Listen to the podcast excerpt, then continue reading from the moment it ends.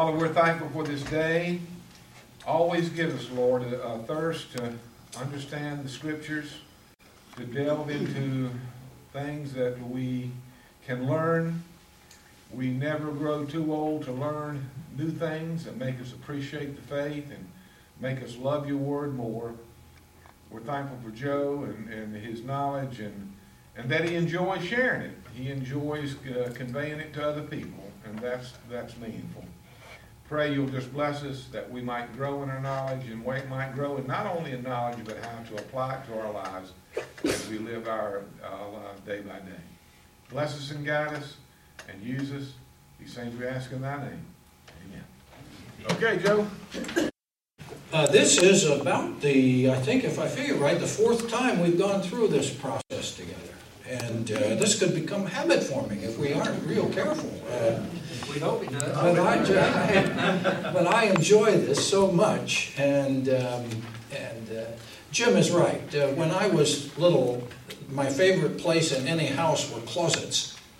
Um, I loved to hunt in closets to see what was tucked away. And I uh, it, it, other people have, have, in effect, said that uh, I spend much too much time hunting in the Bible's closets.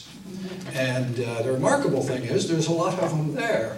And, uh, there's a lot of places to look. And there's a lot of stuff in it. a lot of stuff in the closets once you get in. Somebody said, "Where do you? How do you? Where do you get all that stuff?" Well, it, it's it's out there waiting for us. And um, it does take time and energy to, uh, to hunt things down. I'm one who believes that our faith is enriched the more we know. Um, that, uh, that that doesn't mean that uh, you have to know stuff uh, in detail to get to heaven, but it does mean that uh, we enrich our own spirituality by increasing our understanding of biblical things. And so, my view is that when we go doing the kind of thing we'll do for the next couple of weeks, it's not just uh, it's not a trivia hunt. Uh, it is a it is a an effort to understand the lives of the people who went before us, and from which uh, from whom we came as Christians. Um, because they had rich lives, they left all sorts of little marks behind and to get to know them. Um, uh, as you know, if you do as I've done the last 10 years, and that is find out who all of your ancestors are. Oh, yeah. And it's amazing how much you learn about yourself by studying your ancestors. Um, and not only that, it helps to explain a lot of weird things about us that, uh, that by and large So, uh, so uh, uh, uh that's uh, that's what, and and so the, the idea this time is that um, I've, I have been fascinated. do you do you know um, there are more than fifty? There are different estimates, but I gave up counting at about thirty-five. Um, different people named specifically in the New Testament. About half of them connected to Paul's writings. You can't read a single chapter without finding, say hello to so and so, or I'm sending so and so to you, or if he doesn't drop the ball, he'll be there to see you. And they are names by and large that we may hear only three or four times. But you don't have to think very long to realize that these people and Paul are on pretty intimate terms. Paul is calling them by name, and they are spending time together and getting to know each other. And Paul has work for them to do. And uh, he's not going to take time to explain it to everybody, but if you start looking behind the, the doors, you realize that it's a. Um, uh, that, that there is an enormous cast of characters here. Uh, and uh, what I want to do um, is, and, and the way that, that I have gone about this in, in, a, in a previous class, most of what I do here uh, comes out of the years that I spent at the seminary, teaching at the seminary in California. Um, but what, what I want to do in six weeks is, is um, take up the question uh, of uh, when the apostles and Paul are all martyred. Now, with one or two exceptions, they're all martyred. uh, and in different places. Some of them have taken off to, uh, there's a couple in India and, and, others in different parts of Asia and, uh, uh, and so forth. They're in different places, but they eventually run into difficulty where they are and are martyred, with one or two exceptions. Um, uh, um, uh, John, we all know the story of John, who lives to be quite old and, uh, and, and who is in fact released from the Isle of Patmos and, and ends up returning to Ephesus, where he dies apparently a fairly natural death. Um, but all but one or two of them, by the year 65, what is, why is that era from 63 to 68, 69? What's significant about that period for the Christians? Huh? It's, the, it's, the, it's Nero who is the emperor. Now, you know enough about Nero to know that uh, he and the Christians did not do well together. Uh, a few of the, a few of the, uh, uh, a few of the emperors didn't do badly, but Nero was tough on the Christians, and and so by about that 64, 65, 66, uh, virtually all of the apostles are gone. Now that's really early. Okay, now granted, that's 30 years after Christ is gone, so they've got a, they've had a lot of time to work. All right? But when they die, and, and, and none of them are very old at that point, um, because none of them are much older than Jesus. So in 64, 65, they are, if you count from zero and Jesus, they're 64, 65 years old. So they're dying prematurely. Uh, and because of that, the question then is does the, ch- does the church die with them? The answer is, of course, no. But that means what? Somebody, somebody picks up the ball and runs the next 20 yards. Okay, you, you, you, does that make sense? Okay, and the question is, who is it? Because when they die, you realize we're at the end of the Bible period. Bible period ends there. Acts ends where? Paul's death. We think it does. Actually, it ends a little before. Okay, uh, Paul, uh, uh, Paul's, uh, Paul's, uh, uh, Peter's death comes at the same time. Um, uh, the, the, letters of Paul are done. Okay? Uh, and so the question we're going to ask is who are some of the people out of those 50 or 60 names? Which ones kind of rise to the, does that make sense? Rise to the top? Okay? Now, so what we're going to do, uh, I think I think Andrea thought this up. Uh, we're going to we're going to make our top 10 all right uh, and we're going to start at 10 tonight and on our last night we'll get to number one and i'm not going to tell you who's coming i'm going to leave you to work that out all right as we put our list together now i've had a fairly complicated i've worked on it for a long time um, it, granted it's all a judgment call all right? But it is based on things we have been able to learn about them. And when we do this, what we're concerned about is of uh, trying to determine what they're doing, during, where, who they are, and what they're doing during the New Testament period. Going, I think I'm going to try my own. See if it works a little bit better. We're going to spend a little time on what we know about them here but the big question is, what do we know about them after this? Um, and so it's, it's our effort to explore uh, this part that we're really concerned about. All right? And, and we'll do that with each one. Uh, there are indeed a lot of documents that have made their way down to us in different forms that uh, various histories that have been written along the way, some of them incomplete, but many of them having enormous amounts of information in them. Uh, the kind of information we were able to kind of put together when we did the, the missing years of Jesus. Remarkable amount of information is there about that about that period. Well, this is what we're looking for. Now, we are not uh, we're not going to stop if we lose them here. Then we're going to assume that that um, they're not going to make the the cut over here. Does that follow? Because we, if we don't know what, if we can't figure out what they did here, then uh, we're going to assume that most of their work was here. All right? And, uh, and go from that. Uh, does that make sense to you, what we're, what we're talking about? Yeah. Uh, any suggestions or comments on it? Uh, Uh, I find this great fun and really enlightening stuff uh, to do. So uh, that's kind of the plan. Um, now, what we know about virtually all of the characters we're going to look at is they are they are in the generation following the apostles of Jesus, the disciples, okay? and Paul, which means they're probably 15 to 20 years younger. Instead of being born around, uh, around the zero year, uh, they are born about 20 AD. Okay, that, you follow me?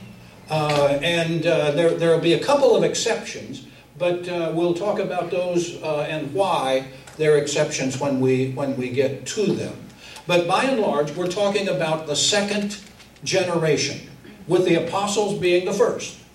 Now, the, the, the, the, the founders of the church are the apostles, Paul and Paul.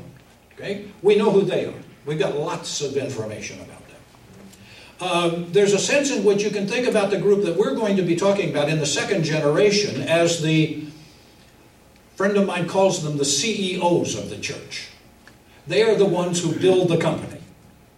Do you see the difference? The founders are not going to build the company. They're going to lay the groundwork. They're going to put the pieces together. They're going to set the charters. They're going to make sure that, they, that everything is kind of laid out right. But then they're going to turn it over to the next generation that's going to actually do the legwork of putting it together. And that's the generation we're talking about. Okay? So that's, uh, that's where I want to start. Now, please stop me anytime you know by now that I'm very stoppable. That's not really a word, though, is it? Um, yeah. I, have, I, I stop anytime, and uh, we'll, we'll go on any tangents anybody wants to. I'm real good at that, too. So um, uh, uh, if, if, and, and if there's something I say you disagree with, don't want to want to kind of quarrel, by all means. Just as long as you remember I'm in charge. As I tell my students who ask questions, I get to ask the questions. You answer them. Okay, anyway. Um, now, here's what I want to do tonight. And I'm very conscious of time. Always, always conscious of time. Got to be. Uh, and we'll be through at 6 o'clock. Fair, okay? That, um, I, want to, I want to do it a little differently tonight. Because I wanted to, uh, we're going to add, we're going to start with number 10. But before I get to number 10, I want to talk about the one who's not on my list to illustrate what I just said. Okay? Uh, and the one who is not on my list that we should talk about is probably the one person who is most talked about in the generation I just described to you. Except he probably is two generations back, uh, not just one. And his name is Timothy. Now, we all know who Timothy is, right? Where's he from? I want to tell you why he's not on my list. That's what I want to do. Okay? Now, he's a very important character, no question about it. Paul wrote him two letters. Um, Paul met him on which of his three missionary journeys? Now, I'm full of questions, so you're going to have to kind of stay keen here. Second. Second, on the second missionary journey, what town? Uh, you, no, not Thessalonica. Huh? Hard. Can't remember. Oh, oh, oh, Philippi? No? No. His mother, his grandmother, Yeah. Oh. Who were oh, there? You go. Yeah, you- Lois and Eunice. Lois and Eunice, and they all lived, Hey, yeah. hey, Lystra. They're from Lystra. And Paul met them there. And almost immediately, now the question is, when, he, when Paul was there, how old might Timothy have been? I've always heard he Now, Paul, Paul's 50, 45 years old Yeah. by this time. Okay, so Paul's a grown fellow and is on his second missionary trip. So, so Paul is, uh, actually, Paul is closer to 50, 55 at this point. Um, so Timothy Okay, mother's there, grandmother's there, and there's this young man that Paul literally falls head over heels over. How old is Timothy? Would you guess? I mean, we're guessing. We don't know. 18. think he's a teenager. A teenager. Yeah, he's probably a teenager. That's a fair thing to say. 15, 16, 17, someplace along in, in there. Old enough that Paul says, Why don't you travel with us? Now, Paul was also missing somebody that was with them when they left on their missionary trips that was supposed to play a big role. Who was that? John Mark. And they got they got out of from a couple of hundred miles from home, and John Mark says, I, "This isn't for me. I'm going back." Remember that story? And so, uh, was there a place on the travels for a teenage, a good, strong teenage boy? Oh yes, absolutely. Somebody's got to carry those suitcases. Yeah, absolutely. And so the idea of Timothy coming along uh, was kind of a no-brainer, and uh, so so Timothy joins them at that point. Uh, and Timothy, uh, there is nobody. Timothy became the son Paul never had.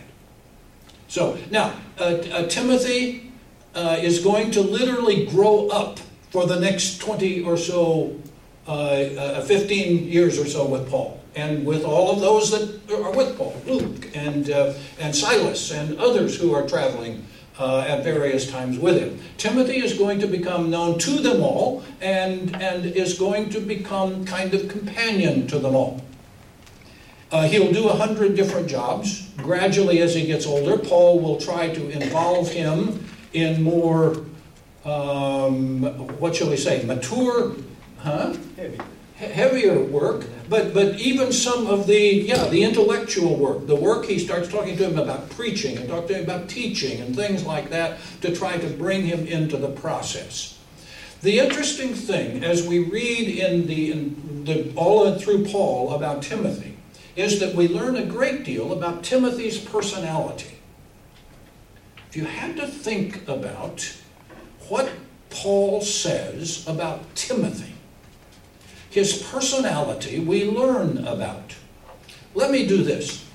Um, let me let me just read some things to you very quickly to give you an idea. Okay? Paul writes to the Corinthian church. Says, um, if Timothy comes, he's planning to talk about, I'll probably send Timothy to you. See to it that he has nothing to fear while he is with you, for he is carrying on the work of the Lord just as I am. No one then should refuse to accept him. Send him on his way in peace, so that he may make his way back to me. What's he saying? Don't reject him because he's young. Yeah. In Philippians, Paul writes, But you know that Timothy has proved himself, because as a son with his father, he has served with me in the work of the gospel. Why would one need to say, But you know that Timothy has proved himself? Why would one say that? Maybe because of the age too, that, that, that, you know, is he old enough to have proved himself? All right? And then a great deal from 1st and 2nd Timothy. There's some other texts. Um, and Second Timothy. No, no. Uh, First Timothy is where he says, "Don't look at." He, he's writing now to Timothy, so he addresses Timothy. Don't let anyone look down on you because you're young, but set an example for the believers in speech, in life, in love, in faith, and in purity. Until I come, devote yourself to public reading of Scripture. Do be diligent in these matters. Give yourself wholly to them, so that everyone may see your progress. And then this I am reminded, Paul says, to Timothy, of your sincere faith, which first lived in your grandmother Lois and then your mother Eunice, and I am persuaded now lives in you also. For this reason, I remind you to fan into flame the gift of God which is in you through the laying on of my hands. For God did not give us a spirit of timidity, and that's the word for, for that, that you could easily translate cowardice. God did not give us a spirit of timidity, but a spirit of power, of love, and self discipline. So do not be ashamed to testify about our Lord or ashamed of me, his prisoner, but join with me in suffering for the gospel. What are we learning about Timothy? What's he kind of personally like? Maybe he is a little timid, maybe he's a little. Why else would one say that Yeah. if one didn't say Timothy? Now, this is close to the end of Paul's life, so Timothy is not a teenager anymore. Okay? Timothy is growing and going to have to find a place for himself here. Do not, we, God has not given us a spirit of timidity, but a spirit of power. So do not be ashamed to testify about our Lord or ashamed of me, his prisoner. But what emerges when you really kind of start to, to piece these together is a is is a how would we what would we call it? An introverted kind you were talking about that this morning in our Sunday school class an introverted kind of person. Say it again. Yeah uh, uh, reticent um, uh, not fully sure of himself which is why Paul has to do what throughout first and second Timothy Everything's good. Everything's good, Timothy. We're, we can do this. I know, you know. And you read it, and, and sprinkled in that is tell the people this, and you might tell them that too. I mean, there's little hints about do this and do that, and look for this in somebody. But more than anything else, in First and Second Timothy, we get Paul trying to get Timothy not to. And right before the verses I read for you here in in. Uh, uh, in 2 Timothy, um, Paul has just been talking about all the people who have left him. Gone here, gone there. Demas is in that group. I'm not convinced Demas left the church. I am convinced he was scared to death in Rome and wanted away from wherever Paul was because it looked really bad coming on there. And Paul says he's forsaken me. Well, I don't know if that was. I, Paul had a way of overstating some things and that may have been one of them. But the point is, he is trying desperately to get Timothy to do what? Buckle down. Don't lose it. Don't forget what we've talked about. Don't forget what you, what we have, you and me have got going. Don't forget any of that. Don't be timid. Don't be shy. Get out there, stand up, and say to them, "You're Timothy. You're representing me." But that, to me, that'd be part of the thing, you, he's in Paul's shadow. He is. He is. And You know. and that may I, I- you, you know you just you just made a, a light bulb just went off with what you said that that may have been part of Timothy's problem. Yeah. It may Yeah, have- he's scared of Paul, oh, yeah. Yeah. Thank you. That was Paul good. was- Yeah, that Paul was was good. very opposite of I that. hadn't thought of it Paul quite that was- way. He would speak out, and he, you know, he's, you know, didn't lack. But in every one of the um, now, as often as Paul says when he writes a letter, uh, Timothy and I are sending you this letter. And it happens about seven times or so in the letters, okay, where Timothy is a part of the salutation.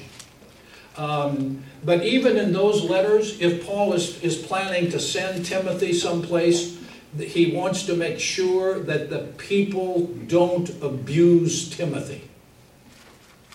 Uh, he wants to make sure that they take care of him and that they see that he is okay. Now, the interesting thing is, Timothy is one of those. Like I described here, when this line hits, Timothy disappears on us.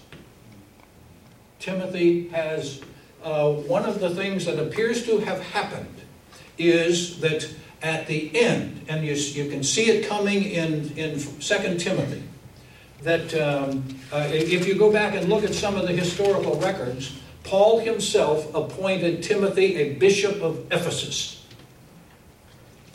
The problem is that Ephesus had had a lot of bishops for a long time before then. And so to appoint, uh, and Ephesus was one of the truly solid churches uh, in Asia Minor one of the really good churches in Asia Minor. So to send Timothy and give him an assignment in the church at Ephesus was the equivalent of what?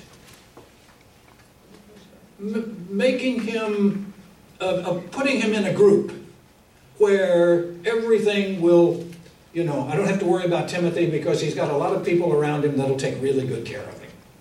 We know what that's like. Um, and, and that appears to have been what happened to Timothy here. Um, did he stay in the church? Yes, most likely he did. We have no reason to think otherwise. Uh, it probably was in Ephesus. Uh, interestingly enough, um, the person who did extend, uh, uh, have a lot of influence in Ephesus, both early and late, was who? Which, which apostle do we associate with Ephesus? John, John, the apostle John. Uh, I don't know if you remember, but uh, when things broke out bad in Jerusalem, John the apostle, who had been charged with taking care of Jesus' mother, uh, by all accounts, John took Mary to Ephesus, where she lived, died, where John was subsequently arrested, put on the island of Patmos. And then, when an emperor came who turned him loose, he made as a very elderly gent. He began to call himself John the Elder rather than the Apostle. Um, and went back, went back to Ephesus. So to put Timothy, assign Timothy to Ephesus, is, is literally a safe, a safety thing. Are you with me? Now, is Timothy important? Of course he is. He was important to Paul. Um, he was important because when Paul needed a companion, needed help, needed somebody, so Paul would write and say, Timothy, come to me, I need you. I'm in Rome, I'm in prison, I need you here. And, uh, and he did. Uh, he did on, on at least two occasions summon Timothy, who he had sent elsewhere, to come back because he, he had need for it. So we're not, we're not, I'm not denigrating. Is that clear? I'm not denigrating Timothy. I'm saying we're dealing with a young, a young adult, okay, who, who is, I think, laboring under not what we find in many of the others. Tell me if I'm, if that's making sense, if that, uh, uh, and I say that because in a list like we're going to make, Timothy, uh, in my judgment, doesn't, doesn't make our top ten here, in a sense. But the, the person who does, that I want us to talk about tonight, and the reason for talking about Timothy is because we always associate him with one other person. Who is it? Huh? Who? Well, Paul is not one that we're, we're actually looking at here. I'm talking about one that we can put on our list. Um, uh, uh, Paul is one of those apostles we won't put on our list. Um, the person that I will put as number 10 here is this one. Is Titus. Now, we when we go from Timothy to Titus, number 10 and maybe deserves higher. Uh, but when we talk about Timothy and Titus together, we're talking about night and day. We are talking about two people who are as opposites as any two people will get. Now, Titus clearly is older than Timothy. Titus is no teenager when we first, well, he is actually when we probably first encounter him. But um, uh, Titus, of course, famous for many things, and I want to talk about a few of those because we want to locate him within the biblical context. I'm going to start a piece of paper around as we start to talk about Titus. Would you, would you all, uh, um, and pass those to the table behind you. Um, this will help us to talk about Titus. Take one of those, if you would. Uh, Jim, take a few of them back to the back there. And, uh, Yeah, just, just pass them around, just pass them. Uh, don't, don't, don't look at it just yet, um, because we'll get to it in a minute. But I want to be able to, to start on Titus here. Um, Now, Titus is famous because one of those letters, First and Second Timothy, Titus, yeah. So uh, he is he is relatively prominent in the New Testament in Paul's life and work, um, but he is uh, he's uh, we we spend. Uh, I I told Jim how nice it was to to hear that wonderful story from the Old Testament this morning. That's a, it's not a story we get to actually actually think about very much. Well, T- Titus is that way. Titus is one of those great characters in the New Testament that gets kind of lost in the mist. And one of the reasons he does is because, like a lot of the characters we're talking about, you, you have to piece it together. There's no big story. Well, let's read the story of Titus. No, you can't do that. Okay? Because the story of Titus is in part one, part two, part three, part four, and part five. Boom, boom, boom, boom. Now, you get all those together, you can pretty well figure out the story of Titus. Um, the interesting thing about Titus is we know a great deal about him. And the reason we do is because um, he was a, he was everything we just said about here's the New Testament stories and here's the after story. There's a lot of stuff about Titus there in the after story. Uh, a person who is actually mentioned in Paul's letter to Titus is called Zenas the lawyer. And in history, Zenas the lawyer appears to have written a book about Titus called The Acts of Titus. Uh, we have parts of it. Don't have it all, but we know enough about it to kind of know um, to, to know what it says. Uh, it contains a lot of information about Titus' early life. Titus was from where? Crete. Crete. If um, uh, Crete. Now, I asked if uh, you know where Crete is? I thank you, Wesley. You found it. so I appreciate that. Um, we're going to use this map. Oops, I, I'm too close to the speaker over there, aren't I? Now, I don't know if you can see this, but you recognize the, Europe, the map of Europe and the Mediterranean world, don't you? Okay? Um, Italy, Greece, up through here. This is Asia Minor. All right? Uh, Jerusalem and Palestine are right down here. Okay? Alexandria here as we come around Egypt. Okay? Um, Crete. Crete is right is that island right there in the middle of the Mediterranean. Okay? Not very big. Um, uh, uh, Cyprus is this island over here close. Crete is the one. Crete is the, was the stopover for anybody going from here to here. Guess where they take a break?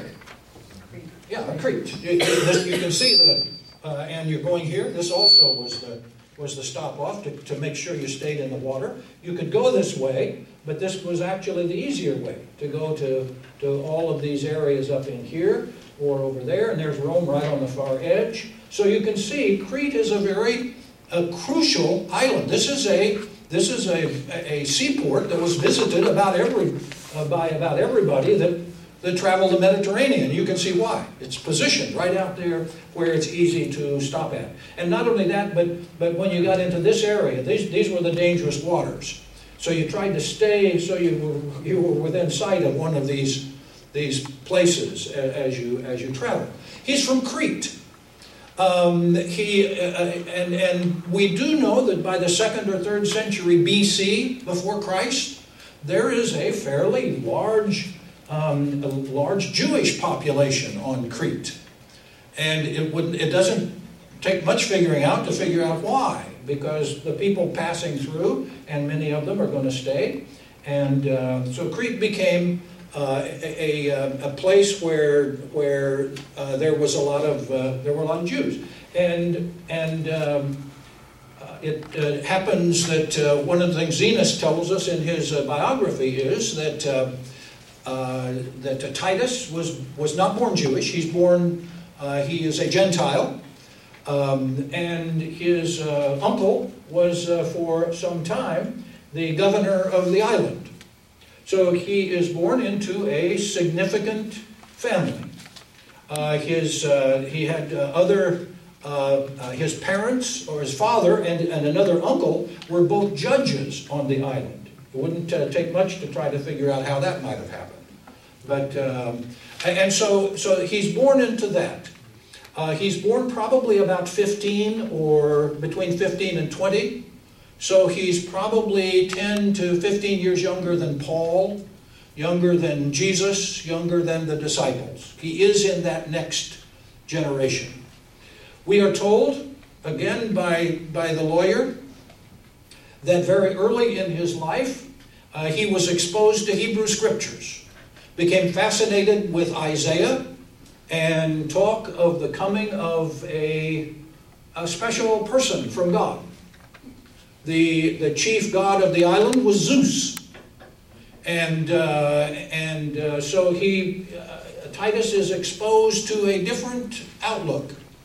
Word comes to the island that uh, over here in Palestine, um, now how would word come to an island like that? Uh, by travelers. Travelers are going to go here to here, and the word gets to the island, okay? That that person has arrived over here. And so for a teenager like Titus, uh, now we are really interested in what's going on over here. And according to, to stories uh, from, uh, from uh, secular historians, um, uh, as, a, as a late teen, Titus made his first trip from here over here looking for that messianic figure that he had read about in Isaiah. And did become acquainted with the apostles, did settle for a time in Jerusalem, and probably became acquainted. Um, one of the things that Zenas says, and Zenas, was a Christian, obviously that's why his, show, his name shows up in, in Paul's letter. Um, uh, says that, um, that uh, Titus literally became a, refused to go back to the island, became so enamored with, uh, with uh, Jesus that he became a follower. Um, way before Paul. Uh, even before Jesus was, uh, was before the Easter events, he had become a follower of the Messiah. Now, um, one didn't join a church or anything like that. Okay, one just followed. One just went where he was. One became a part of the group. Okay? Uh, and you know that at two or three points in Jesus' life, he would gather together large numbers of those who had clearly become followers. When he moved around, they moved around with him. Where are you going to be today? You know, that sort of thing. Uh, if you read in Luke chapter 10, Jesus, we're told, gathered at one time how many followers? And commissioned them, actually. 70? 70. 70 at one time. Okay? Now, it, it, it is not too hard to speculate that out of that 70, and you think about that, that's a large number. Uh, that's, that's, a lot of, that's a lot of people, Jesus. Now, we're not talking 12 disciples, we're talking, he, it's the 70. In some manuscripts, it's 72, but 70 or so. And it's entirely possible, given what we know about what Titus is doing, that Titus may very well be in that group. There is no record of who is in that group. Now, there were some scholars of the second and third centuries who tried to see if they could figure out who those were. And essentially, what they did is pick the people whose names they recognized from the New Testament and kind of. But by the same token, we do know that, that um, there were a lot of people who, as this developed in that first hundred years after Jesus, they were appointed, they became bishops of the churches that are scattered now all over the empire, all up through here, all through here. Of course, here, here's where here's Paul's area, all through here, over in here, and then even farther this direction. So there's churches everywhere. And by the end of that first century, by about 100, all of these churches have a leader or little group of leaders in which there would be a single leader called the bishop. Uh, now, one of the things that's going to emerge, and it's going to come out of the letter to Timothy and to Titus, we are hunting for what to call the leaders. You know that, okay? And there's a number of words that begin to be used interchangeably. But we know, though, that, that the word that's going to filter to the top, okay, is the word episkopos, which is the word for bishop. Okay? And so we, we begin to make lists between 100 and about 120 uh, of where the churches are and who the bishop. Now, the, the bishop is the preacher. For all practical purposes, the bishops were described that, that are described in that first century do the same things the preacher does today. Leads worship. Make sure everybody's taken care of. Make sure that the committees are doing their things. Make sure that this is happening. That's the bishop. Now, we can call it other things, okay? But the fact is that, that uh, somebody has to become, in order for a group to go, somebody has to play that, play that role, okay? And we've got it, we know all about that. I, I can't wait till our bishop, excuse me, until our preacher gets here. uh,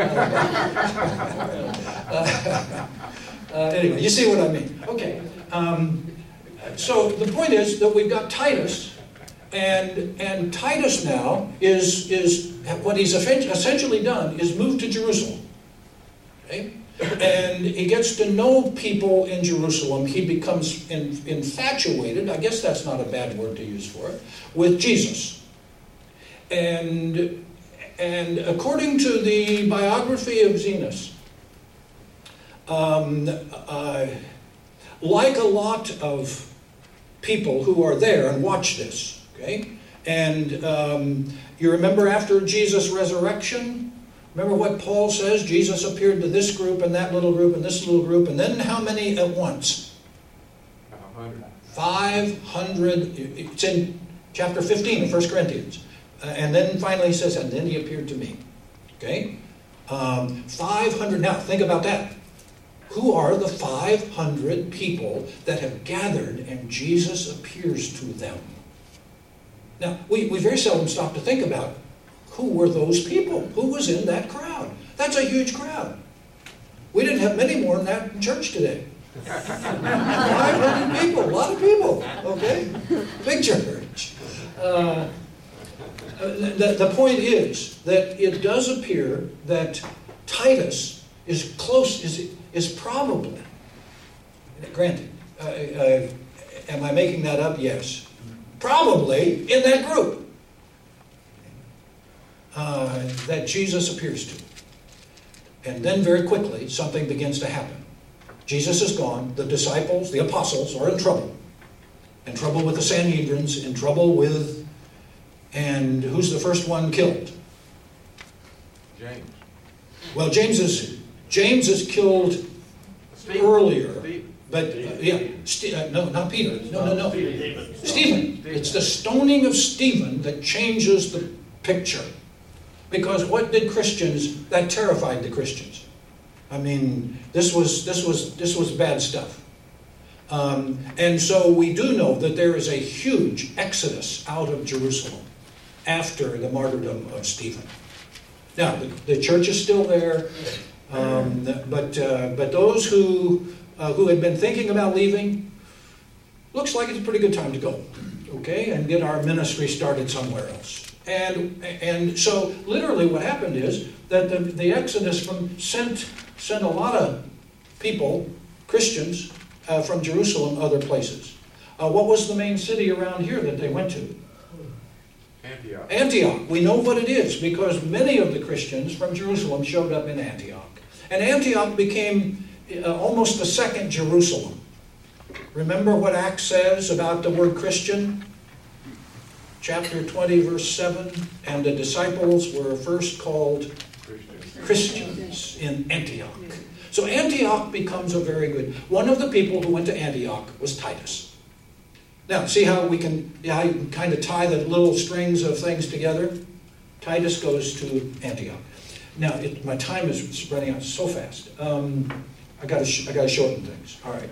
Um, first time we we really discover Titus is um, now uh, Paul becomes a Christian during this time, and one of the places that Paul goes after he becomes a Christian, as he tells us himself in Galatians, is where Damascus. Antioch. He goes, well, Damascus first, but he ends up in Antioch. That's when, when Barnabas goes to get him, to take him to Jerusalem, it's in Antioch. He, takes, he goes to Antioch to find him. Okay? Now, the point is that, that um, Paul and Titus are probably going to meet for the first time in Antioch. Okay? That's where their paths cross. Paul goes on his first missionary journey. We're going to shorten it down, okay? Because I want to get to, we got a ways to go. Give me. Um, first missionary journey, comes back, and he has now converted to Christianity Gentiles, non Jews. So when he gets back to Jerusalem, what's he facing? Trouble. Trouble. Because what he runs into is that the Jerusalem church says you got to become Jewish first, then you can become Christian. And Paul has been doing the opposite. Okay? And so they have that uh, wonderful conference in Jerusalem where Paul and Silas, or Paul and Barnabas are called back to say, What are you doing on these trips? Okay, remember that? And Paul has to defend why he has done what he's done. Who does he use? Who does he talk into being his exhibit and takes to Jerusalem with him? Titus. That's the first we learn of Titus. Paul says, now Titus is now a Christian. Okay? But he is not a Jew. Okay? So, um, uh, now, not only, so here's what we got. Titus is known by everybody in Jerusalem because that's where he lived for quite a long time. So he knows everybody there. They know him. Okay? Uh, second, it's entirely possible that uh, uh, Titus has been doing work for the church in Antioch. Otherwise, why would Paul and Barnabas decide you're going to back to Jerusalem to, to the church with us? So he's, he's already established himself as a church leader. And third, um, we start to learn about Titus's personality. It's the opposite of Timothy. Here's where we're going. We're going to find out that Titus is one of the smartest, toughest hombres in the New Testament. Okay? because they are going to use Titus now as the central point of the discussion. And Paul is going to say, Titus, we are not circumcising.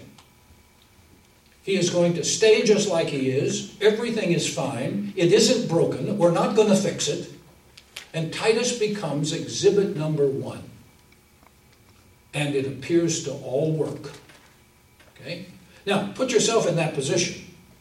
You're going to be the one kind of standing on the pedestal with everybody watching you, taking you apart. Okay? You better have thick skin here because you're going to hear stuff. And they did. And they did. And Titus showed what he was made of for the first time. Okay? Now, I have two other, one particular thing about Titus. Now, what happens is this uh, Paul leaves on his second missionary journey. Titus does not, my feeling is this that Paul desperately tried to talk Titus into going with him, and Titus said, No, no, no, no, I don't do that kind of thing. Okay? Um, I'm my own guy. You go do your thing, I'll do mine. And then Titus probably made a mistake of saying, If you need me, call sometime. That was a mistake. Okay, because Paul sets off on his second missionary journey. This sheet of paper I've given you, I have one here. Next, that's you. I didn't keep one. I didn't keep one. Oh, thank you, thank you, thank you. Thank you. Uh, here's what I want to do. We're going to use, the next time we hear of Titus is, um, is in the Corinthian story. And I've written it out this way because you can't really appreciate how serious things are in Corinth without kind of going through the. And I thought the easiest way to do that is to kind of give you a rundown, piece by piece, on what happens. Okay? And I've left out one piece, and the piece I've left out is Titus, and I want to show you where it, how it comes together. So here we go. Paul found, uh, on his second missionary journey. Now, the second, the first missionary journey, so you can quickly know, is this area right here. This is as far as he goes. This is Asia Minor. Okay? Second missionary journey, he gets over here. And he actually gets to Troas, right out, right there, and kind of comes to a dead end because things aren't working out very well for him. And guess who lives there? Who joins him right there in Troas, that little town? You can't see it because the type is too small, but it's right that dot. Who joins him there? He, uh, and, and the problem is Paul gets sick there. So what does he need? Flu shots. No, no. Uh, he needs a he needs a doctor. And Luke is the doctor that joins Paul in Troas. We know that because it goes from talking about and then they did this to and then we did that. That's how you can tell. Okay? And, but instead of turning around and going back as they did the first time, what did they do at Troas? That's where Paul had that dream. You remember the dream? He dreamed about the guy who said, Come over to Macedonia and help us. Where's Macedonia? It's over here. So from Troas, they get on the boat and they head this way. And right there is Philippi. And now they are, for the first time, in Europe. They went from Asia to Europe. Okay, this is Greece. This is Macedonia. All right? And then everything starts over here. That's a second missionary trip. Okay, so what happens is this. Uh, he founds the church in 50 in Corinth. He makes his way, okay, Corinth is right there. Okay? Uh, you can, you'll have to read the story. I'd love to be able to tell you the story. We don't have time. Okay? Uh, uh, spends a year and a half, meets Aquila and Priscilla. Okay? He's a tent maker. You know, you know that story. You've been through all of that. Um, and, and then moves on, finishes the rounds here, and then heads back to Jerusalem for the end of the trip. End of trip number two. Okay? After about a year and a half, he's ready to start on number three. He heads out and ends up at Ephesus. He's going to, they're going to cut across the highway here. This is the Roman highway that goes right across there, and right there is Ephesus. And he stops in Ephesus, where there's a lot of Christians. Okay, great church in Ephesus already by that time. And uh, in Ephesus, word comes, you can see it we're, since we're over here, it's not far to Corinth. See there? Word comes from there, people come to Ephesus to tell Paul things are bad in Corinth. Not going well. People who you thought were really, had changed lives, back to the way they were, and tried to take a lot of other people with them. Uh, if you're Paul, okay, you are unhappy. Um, let's see, I'm at number four. Uh, third missionary journey, number four says, then, so when that word came to Paul from Ephesus, he wrote what is called a, by scholars, a strong letter. Um, we don't have the letter. How do we know that he wrote it? He mentions it, he refers to it. Uh, if you look up 1 Corinthians 5, verse 9, he refers to it. Now, 1 Corinthians, remember, so if he mentions a letter before 1 Corinthians, it has to be, you follow me? Okay? It's a letter before 1 Corinthians. Okay? We don't have it. We don't know what it says exactly. We can infer what it says. All right? Number five, he received a, a reply to, to that letter, the one we don't have. Um, and the, re, we, the reason we know he received a reply is because if you read 1 Corinthians 7 1, what he says is, Now, about that letter you wrote me. Meaning, of course, they wrote him a letter in reply to the letter he had written to them. You follow me? You see how you have to piece this together? Okay? In which they asked him a lot of questions. Many of the criticisms of Paul, of him, were repeated. Number six, Meanwhile, while he's thinking about what to do, more bad news arrives from Corinth about conditions in the church. So in 54, Paul wrote that long letter that you and I know as First Corinthians. Okay?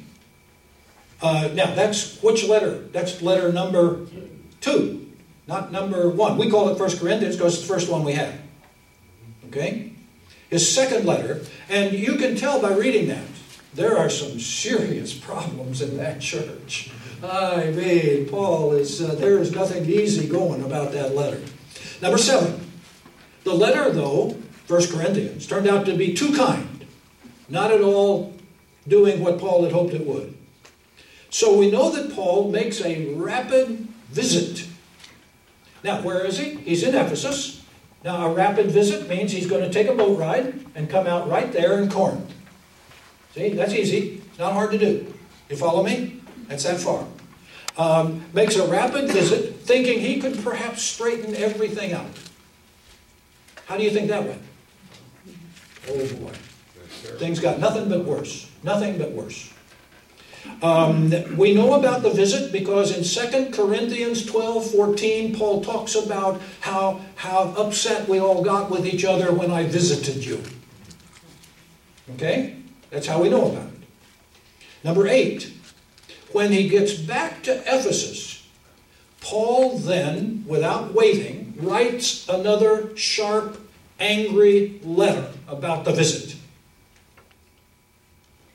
and the seriousness of the situation. The problem is, Paul has worn out his welcome in Corinth. How's he going to get the letter there? He, he gets in touch with his old friend Titus. He summons Titus to Ephesus with a. Now, would he summon Timothy to Ephesus to carry the letter? Oh, oh, we'd be eaten alive. But what does Paul know about Titus? Nobody's going to mess with Titus. Titus knows what to do. Titus is coming across, is going to come across as the most efficient problem solver in this early church. Now, I've just sketched how serious the problem is. Do you realize this, this church is on the verge of exploding? And now Paul says, here's the letter, here's what's happened. I want you to go and fix it. Titus delivers the letter. Now, we know nothing about this from the book of Acts. Titus is the one mysterious name not in Acts. He's never mentioned in Acts. We can guess why, but we're not sure. All right? The only way we know about this is how? Through Paul's letters. Paul tells the story in his letters. Okay? So, Titus carries the letter all right, to Corinth. And Paul, uh, uh, as far as I know, there were no smartphones. So, so uh, Paul is sitting, actually, he's going nuts. That's what he's doing. Because one of his most proud churches is, is collapsing right out from under. And he doesn't seem to be able to do anything about it. Um, there's a riot in Ephesus. Lots of things happen during this time. That's all in Acts, okay? Uh, so much time goes by that Paul kind of gives up and decides I'm going to Macedonia. So he goes over here to, actually, he goes to Thessalonica right there because he wants to be closer to Corinth. And there he waits, sends a message to Titus, I'm here. And finally, Titus returns. And what news does he bring? Well, good news. It's fixed, Paul. I took care of things. I've got you back in good graces. Now, do you, what did, what did Titus do while he was there? How did he, do, do you see what I mean about who we're dealing with here? And, and apparently he brings with him evidence. We don't know exactly what it was. It could be letters from other people. It could be things like that. We don't know everything. We're not told everything. But immediately Paul sits down and writes Second Corinthians. And in Second Corinthians, Paul says, um, I'm glad to hear about all the changes. I'm glad to hear that things are good. I'm glad to hear, by the way, can I come and visit you again? And we know that shortly after that, Paul makes another third trip to Corinth, to the church. And all does, in fact, appear to be well. Now, what I'm saying to you is this. Um, that, that, that, these are the stories of Titus. There's one other story which I won't tell, I'll let you read it. It's the story that picks up in Second Corinthians, because one of Paul's big problems was he was trying to get churches to make a big offering, like, like the like we do around here, for the mission. And what was the big mission that Paul was interested in? Election for Jerusalem. The church in Jerusalem, Mother Church, which was in such trouble. And Paul wanted to put an offering together. But he, he believed that the churches didn't trust him to do it. So who did he, while he had him, put in charge of making the rounds and collecting the offering? Titus. Titus. And Titus headed back to, made the rounds in the churches and headed back to Jerusalem with the offering. Now, uh, uh, uh so you see that, that that's where Titus is. Now, let me put the, let's go to the end of the story, okay?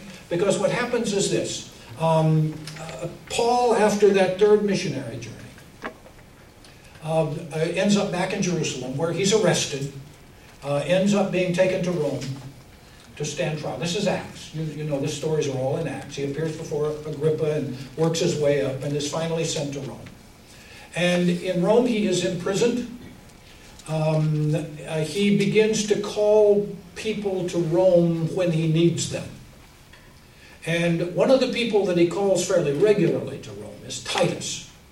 Um, uh, Titus is not a traveler. Titus is um, uh, um, Ti- Titus uh, likes to have jobs to do and likes to be a problem solver, but you get the distinct impression that Titus likes to do things his way, in his own time, and so forth. In other words, he is not an errand boy. Okay? He is not like Timothy at all. Um, and so what happens is this we get toward the end of Paul's life. Uh, and the, the first and second Timothy, Titus is a little earlier than those, but first and second Timothy, um, uh, they're, they're similar in some ways. They cover some, some of the same things. But Paul decides that um, uh, Paul is the one who kind of is picking, you go there, you go there. You can read that in the end of Second Timothy. I've sent Crescens to so and so, I've sent so and so over here, sent, and so forth. And right at the end of Second Timothy, you'll find the line, I have sent Titus to where? Crete. Crete. Back home. Because what Paul has realized is that of all of the places he's been, there are two or three really bad places where the church is in trouble. One of them is Crete. Now, if, if I say so and so is a Cretan, what did I just, did I compliment them? No. No. What did I just say? Will they hit me? They might, they, they, they might. Why? Committee doesn't tell people. Um, because uh, the, uh, the people on the island of Crete had a ba- bad reputation. Did you see, uh, um, if you were to read Titus, I'm going to send you home to read Titus, it's very short, three chapters. Um, Paul, Paul, in writing Titus, makes this wonderful c- comment, as even one of their own prophets have said about the place. Uh, the prophet's name is Epimenides about the third century BC, was one of the, uh, the prophets of Zeus who wrote, Cretans are always liars, evil brutes, lazy gluttons. Now, that was Paul's understanding. It appears to be, and then Paul adds the next line this testimony is true. but the point is that it was throughout the ancient world, this was the reputation of Crete um, ships would stop at their peril in Crete, right? Um, and so, but the church is growing. The church has caught on in Crete.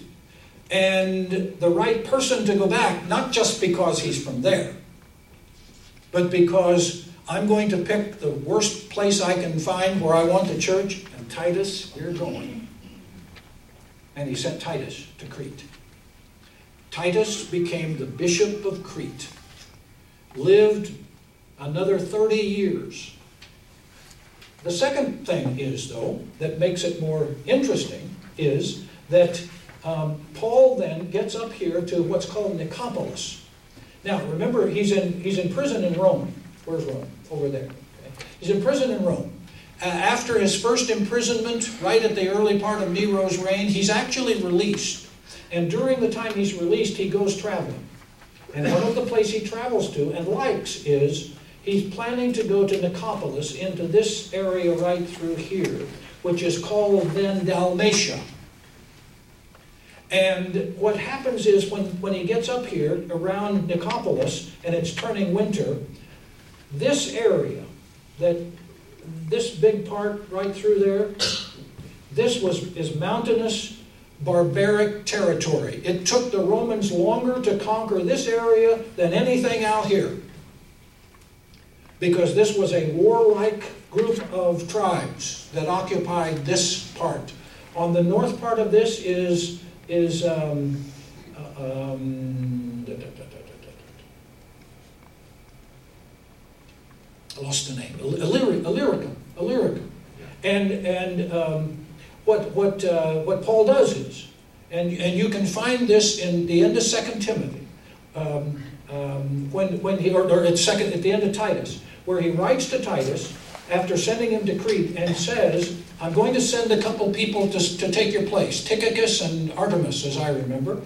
And as soon as I do, I want you to come to Nicopolis because I'm putting you in charge of this area too. that really bad area. We'll talk more about it later with one of our other people. He put Titus in charge of the bad area. The two bad areas, Crete and the. Crete and, and what he calls um, uh, Dalma- Dalmatia is what he calls it in Timothy, which was the old name for it, okay? Um, And it was this whole area through here.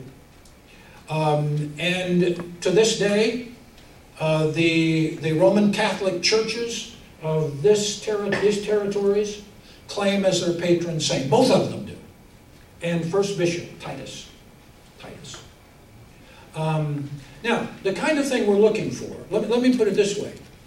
The, the, the influence of Titus in Europe after Paul is what we are looking at because it was profound.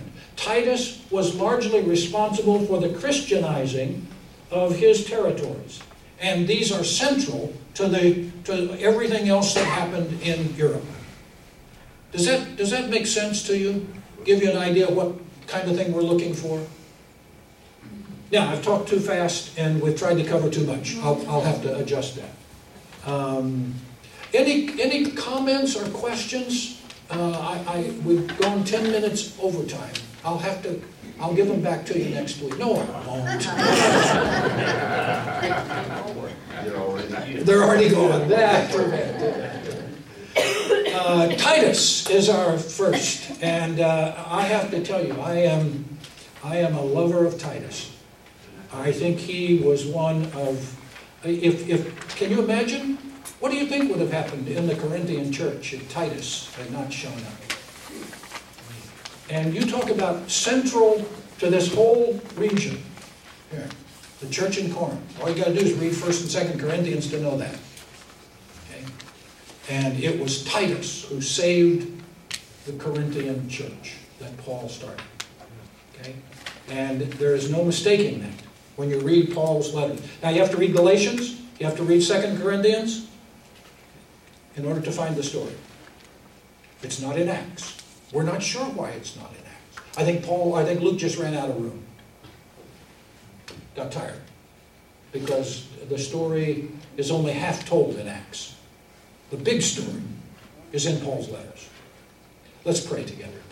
Thank you, God, for time to think about these great, these great people of faith. Help us to learn from Titus the, the importance of knowing how to embrace problems in the church and solve them and know that you are with us and that, that the kinds of leaders we need, you provide for us. Those are important things for us to know.